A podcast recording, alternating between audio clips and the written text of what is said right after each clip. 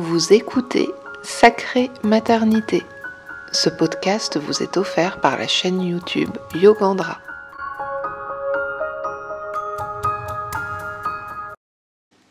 Tu la connais cette impression que l'herbe est parfois plus verte ailleurs? Eh bien, dans le milieu de la grossesse, le Canada a parfois des allures de terre promise. Là-bas, il y a le Unifest, Karine la sage-femme, Isabelle Brabant et Isabelle Chalut. Avant d'être la fondatrice du Centre Pleine Lune et l'auteur de Rituels de femmes pour réenchanter la maternité, Isabelle Chalut a eu une carrière d'infirmière en obstétrique au Québec. À force d'être présente aux côtés des femmes enceintes et accouchant, et ayant fait l'expérience de la naissance dans son propre corps, son regard et ses convictions ont évolué. Sa vocation s'est alors dessinée. Informer et rendre autonomes les futurs parents pour la naissance de leur enfant et soutenir le processus physiologique de la naissance. Isabelle a rencontré des milliers de parents, et à travers toutes ces rencontres, son discours s'est affiné pour aller directement à l'essentiel. Vous allez l'entendre, cette façon qu'elle a de choisir des mots justes pour dire en quelques phrases une vérité qui touche droit au cœur et au corps. Quel cadeau que sa transmission. Plongez avec elle dans le passage de la naissance.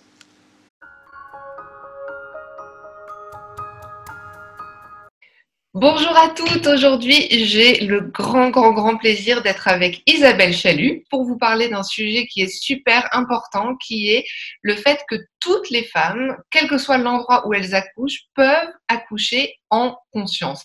Et ça, c'est super euh, révolutionnaire parce que souvent, on croit que pour accoucher en conscience ou naturellement, il faut nécessairement accoucher en maison de naissance ou chez soi ou faire partie d'une élite. Et Isabelle nous prouve euh, que non je ne sais pas si je vais le prouver, mais en tout cas, j'y crois. ok, super. Alors, dis-nous tout, Isabelle. mais c'est ça. Moi, j'ai été infirmière dans une première vie. J'ai été infirmière, puis euh, au Québec, il y a des infirmières spécialisées en obstétrique. Donc, j'ai vraiment commencé à observer les femmes qui accouchaient en obstétrique. Et c'est vrai que dans ce début de pratique comme infirmière en obstétrique, j'ai vraiment cherché à, à voir, à laisser faire les femmes, à, voir qu'est-ce qu'on peut faire à l'hôpital pour qu'elles accouchent comme, comme selon leur corps, selon leurs hormones et tout ça. Puis c'est ça, je suis allée vraiment me spécialiser dans cette physiologie depuis 20 ans. Puis après ça, j'ai accompagné des couples. Donc là, j'avais le, chapeau de l'accompagnante. Et, toute, toute ma pratique d'accompagnante, j'ai vraiment accès à l'hôpital pour ça, pour vraiment qu'on puisse s'occuper de ce 98% des femmes qui accouchent à l'hôpital. En France, je pense que c'est à peu près ça, 98 ou 99% hein, qui accouchent en maternité. Et donc, c'est vrai que quel que soit le lieu de l'accouchement, bien préparé. C'est ça qui manque beaucoup aux couples. C'est toute cette information sur, sur toute l'organisation endogène du corps, tout comment le corps fonctionne, le cerveau, les hormones qui sont sécrétées.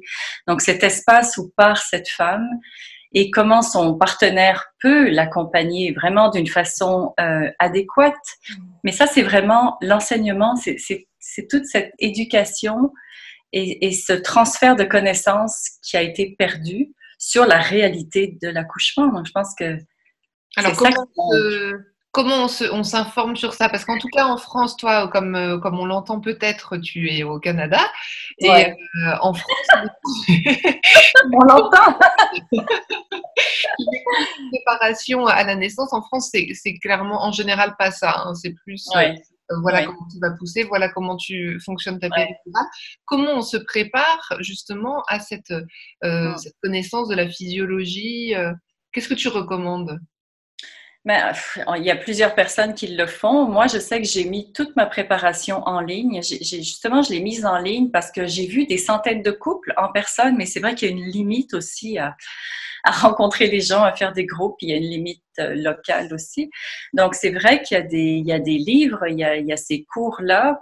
C'est vrai qu'il y a cette démarche qui est à faire d'aller chercher une autre information que ce qui est transmis actuellement.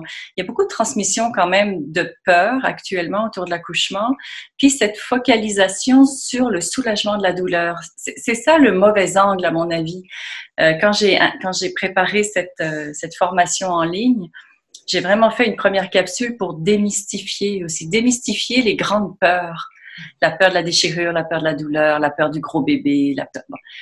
Il y, a beaucoup de, il y a beaucoup de péridurales, que ce soit en France ou au Québec. En France, je pense qu'il y a autour de 80% de péridurales. Pourquoi? Parce qu'en fait, on, on aborde la naissance seulement sous l'angle de la douleur. C'est toujours, est-ce que je vais, je, vais essayer jusqu'à ce que je sois plus capable, puis quand je serai plus capable, je prendrai la péridurale. Et en fait, quand on comprend comment le corps fonctionne, l'angle change. Je dirais que la phrase que je vais dire qui est la plus importante, c'est quand vous avez compris ce qui se passe dans le corps de la femme quand elle accouche, ce que vous allez mettre en place, c'est qu'est-ce qui peut favoriser cette naissance. Donc là, quand le couple a ça comme, comme, euh, comme information et puis qu'ils se connaissent bien. Donc, elle, c'est quoi ses peurs, c'est quoi ses enjeux? Donc là, ils peuvent vraiment se préparer en fonction de ça et mettre en place un environnement qui va favoriser son accouchement à elle sans, euh, sans focuser aussi sur l'environnement, donc sur ce qui se passe autour. Donc, c'est vraiment une, une euh, c'est un, un, moment qui appartient au couple. Qu'est-ce qu'on peut faire, nous, comme couple? Parce que cette femme, quand elle sécrète ses hormones, elle change un peu d'état de conscience avec l'ocytocine, avec les endorphines. Et là, elle devient instinctive. Donc ça, quand les couples ont compris ça, l'important, c'est qu'elle rentre dans cet espace-là où elle va vraiment s'écouter. Tant qu'elle est dans sa tête à écouter les gens qui lui parlent, elle ne pourra pas accoucher par elle-même. Mm. C'est aussi simple que ça. Donc tu recommandes en fait de créer sa propre bulle, d'apprendre en fait en amont pendant la grossesse à créer son espace pour pouvoir vraiment rentrer à l'intérieur au moment où on accouche et plus laisser euh, euh, distraire par des idées ou des croyances sur euh, l'accouchement, je vais avoir le périnée qui va exploser ou ça va me faire super mal, mais pouvoir avoir confiance dans ses ressources, c'est ça? C'est ça, on fait des bébés depuis la nuit des temps. Le corps est organisé pour ça, mais on a tellement court-circuité tous ces processus depuis, depuis assez récemment quand même dans notre histoire, mais nous, en tout cas, au, en 2020, là, en 2019, on est, on est coupé de ces connaissances-là. Donc, c'est vrai qu'il faut retrouver cette confiance au corps, il faut retrouver cette confiance à ce duo-là aussi, à ce couple hein, qui peut traverser ça.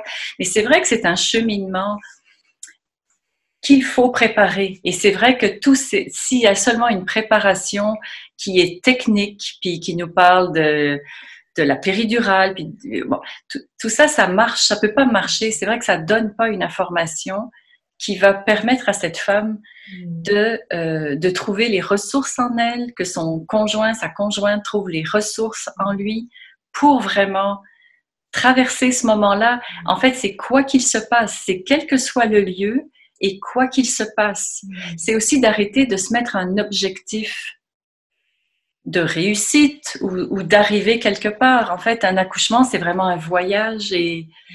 comment ça va se passer, personne ne le sait. Mm.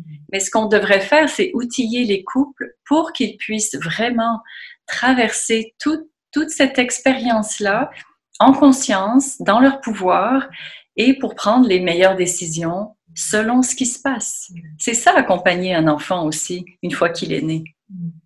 Donc ça vaut vraiment le coup de s'offrir euh, des, préparations en fait alternatives, que ce soit en lisant des livres, en écoutant des vidéos, mais d'être de, ouvert à cet autre discours qui sort du médical et qui nous apprend une autre réalité sur nous-mêmes et sur notre fonctionnement. Complètement. Puis tu vois, il sort du médical, mais en même temps, c'est tout un langage qui est issu des dernières recherches. Moi, ici, je donne des formations à des infirmières puis à des médecins en obstétrique. Et parce que tout le monde a besoin de se réapproprier ces connaissances-là. Nos recommandations, les dernières recommandations, elles vont dans ce sens-là. Mm. Il faudrait qu'on diminue les interventions en obstétrique parce que ça devient nuisible pour les femmes et les bébés.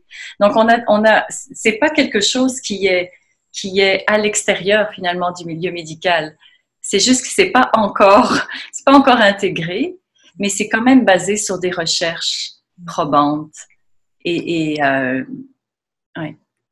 quand tu dis ça, euh, quand, tu dis ça, est-ce que ça veut dire que en fait, si tu accouches euh, avec une péridurale, tu peux pas accoucher en conscience? Ou est-ce que tu penses que des femmes qui accouchent avec péridurale peuvent aussi accoucher en conscience? Bien sûr, mais bien sûr, il faut qu'on sorte de, de, ça parce que ça, ça mène beaucoup de jugement. C'est là qu'on est dans Ah, j'ai réussi mon accouchement ou je l'ai raté. Donc, il peut y avoir des interventions pour X raisons. Personne ne peut juger ce que vit une femme. Et, il y a des. L'épidurale, elle a été créée pour les accouchements difficiles et il y a des situations difficiles. Et on est très content qu'il y ait une épidurale. je mélange, hein, épidurale, péridurale, mais c'est le même, c'est la même chose. Donc, cet outil, il existe. Et on est très heureux qu'il existe pour aider certaines situations. Et pareil, une femme qui va partir en césarienne, est-ce qu'elle peut être justement bien préparée pour rester connectée à son bébé, pour rester dans cet état de présence où elle va pouvoir l'accueillir en toute conscience. Donc, c'est pas ce qui se passe à l'accouchement qui est le plus important, c'est comment on le vit. Hmm. Pour, pour pouvoir vivre tout ce qui se présente, cette préparation, elle est importante. Cette préparation qui va plus loin que chercher euh, euh, à éviter ou, des choses ou de chercher des outils. Tu vois, c'est, on va ailleurs. On va vraiment ouvrir toute notre, tout cet espace de compréhension. Qu'est-ce que je peux mettre en place pour le vivre le mieux possible, quoi qu'il se passe? Et là, ça soulage énormément les couples aussi de, de réussir quelque chose. Ou ou aussi ça leur redonne leur pouvoir de se dire c'est pas c'est pas la faute non plus seulement de l'extérieur. Je suis très consciente qu'il y a des maternités qui doivent transformer leur pratique. Hein. Je, suis bien consciente de ça. Puis je travaille aussi là-dessus en, donnant des formations professionnelles. Mais en même temps, chaque couple a à reprendre ces connaissances-là, ce pouvoir-là sur ce qu'ils peuvent faire dans des salles d'accouchement. Moi, j'ai vu des expériences extraordinaires en salle d'accouchement. J'ai vu dans des grands hôpitaux à Montréal des femmes faire ce qu'elles avaient à faire, être dans leurs hormones et là, waouh, investir complètement leur corps et l'espace. Et quand elles sont dans cet espace-là, les équipes les suivent. Et je pensais que c'était très improbable quand j'ai commencé, mais, mais je l'ai vu à répétition. Donc je le sais que c'est cette force qui émerge de l'intérieur. C'est pas une force qui est qui est produite du mental. Quand, quand ça, ça émerge de, de l'intérieur, ça prend sa place dans la salle d'accouchement. Et c'est vraiment beau. Leur niveau de confiance, le niveau de soutien de l'environnement, c'est énorme pour le vécu d'une femme.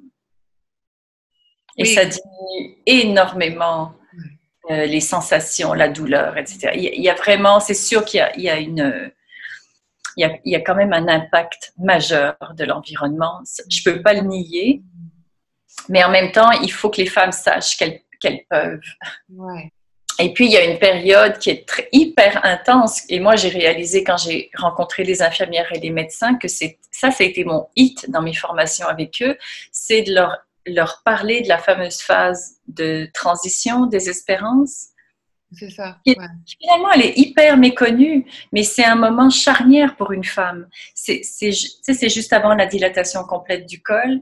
Et des femmes qui n'étaient pas si mal avant, tout à coup, c'est là la peur de mourir, la peur de ne pas y arriver, des, des peurs euh, archaïques, hyper intenses qui émergent à ce moment-là.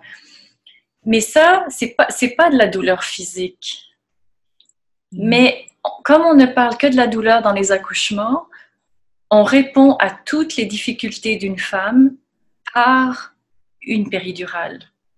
Donc, on fait plein de péridurales à 7 cm, là, quand, 7, 8, quand les femmes arrivent dans cette phase-là, où là, elles disent, ça y est, j'arrive à mon mur, je suis plus capable. Écoute, j'en ai vu tellement des femmes accoucher, mais 9 fois et demi sur 10, même les plus convaincues, elles vont me regarder et me dire, OK, là, je suis plus capable. Et là, c'est vraiment de les prendre par la main puis de leur dire, je sais, je sais qu'en ce moment, c'est difficile. Mais en fait, c'est ça, c'est cette transition entre l'état de grossesse puis l'état de, puis le bébé qui sent bien. Et selon notre histoire personnelle, selon notre vécu, selon plein de facteurs, c'est plus ou moins intense. Mais on, on, le, on le traduit en termes de douleur alors que c'est plus un moment émotionnel, mais qui est hyper intense. Je suis plus capable. Tu sais, moi, il y a des conjoints qui ont, qui, les conjoints rentrent en panique à ce moment-là. Moi, j'ai vu une femme euh, qui était dans le bain, elle sort du bain, puis elle s'en va. elle dit, OK, je rentre chez moi, j'accouche plus. Donc, tu sais, c'est comme, waouh, c'est ça. ok, je sais où tu es. Si tu fais ça, ça veut dire qu'en fait, mais donc, moi, j'explique ça aux infirmières. Je leur disais, en fait, vous faites, vous faites des péridurales parce que tout le monde panique à ce moment-là. Tout le monde se dit, oh, cette femme, elle en peut plus. Mais quand vraiment on, décortique ce qui se passe, si je suis capable de la prendre par la main puis qu'elle me fait assez confiance, parce que c'est ça le truc, si elle me fait assez confiance, je la vois, elle dit OK, ça lâche. Et quand ça lâche, waouh, il n'y a plus cette douleur intense. C'est juste qu'elle arrête de. Elle est plus dans ses peurs. Quand tu as peur, tu es comme ça. Et quand tu as peur, tu as mal. Tu vois? Donc ça, je l'explique dans mes vidéos, moi, avec les couples, cette phase-là, je, passe beaucoup de temps avec ça. Parce que quand les femmes arrivent là, tout le monde panique dans les salles d'accouchement. Et c'est là qu'une femme qui ne voulait pas l'épidurale va dire Ok, j'ai dit que je la voulais pas, mais je la veux. Ça se peut qu'elle en ait besoin. Je dis pas qu'elle en aura, ça se peut qu'elle en ait vraiment besoin, mais ça se peut aussi que ce soit autre chose. Donc, tu vois, c'est très subtil ce, c'est très subtil ce qui fait que comment on vit la douleur parce qu'on est très programmé, on attend la douleur quand on accouche. Quand est-ce que je vais vraiment avoir mal? Quand, tu vois, on est tellement programmé avec cette notion de douleur que... Et c'est clair que les femmes qui ont peur, elles ont beaucoup plus mal. Je le vois. Donc, c'est ça, elles, auraient tellement besoin d'être enveloppées, aimées, rassurées. Moi, quand j'accompagne des femmes dans les salles d'accouchement, parce qu'au Québec, nous, on rentre dans les salles d'accouchement, les accompagnantes, mais tu sais, on n'est pas à pas avec elles. Je, oui, je sais, c'est difficile, mais on met du chaud, on met du froid, on enveloppe, tati, tata. puis à un moment donné, waouh, elle rentre vraiment dans son espace, puis ça peut le faire. Merci beaucoup. à très bientôt. À bientôt.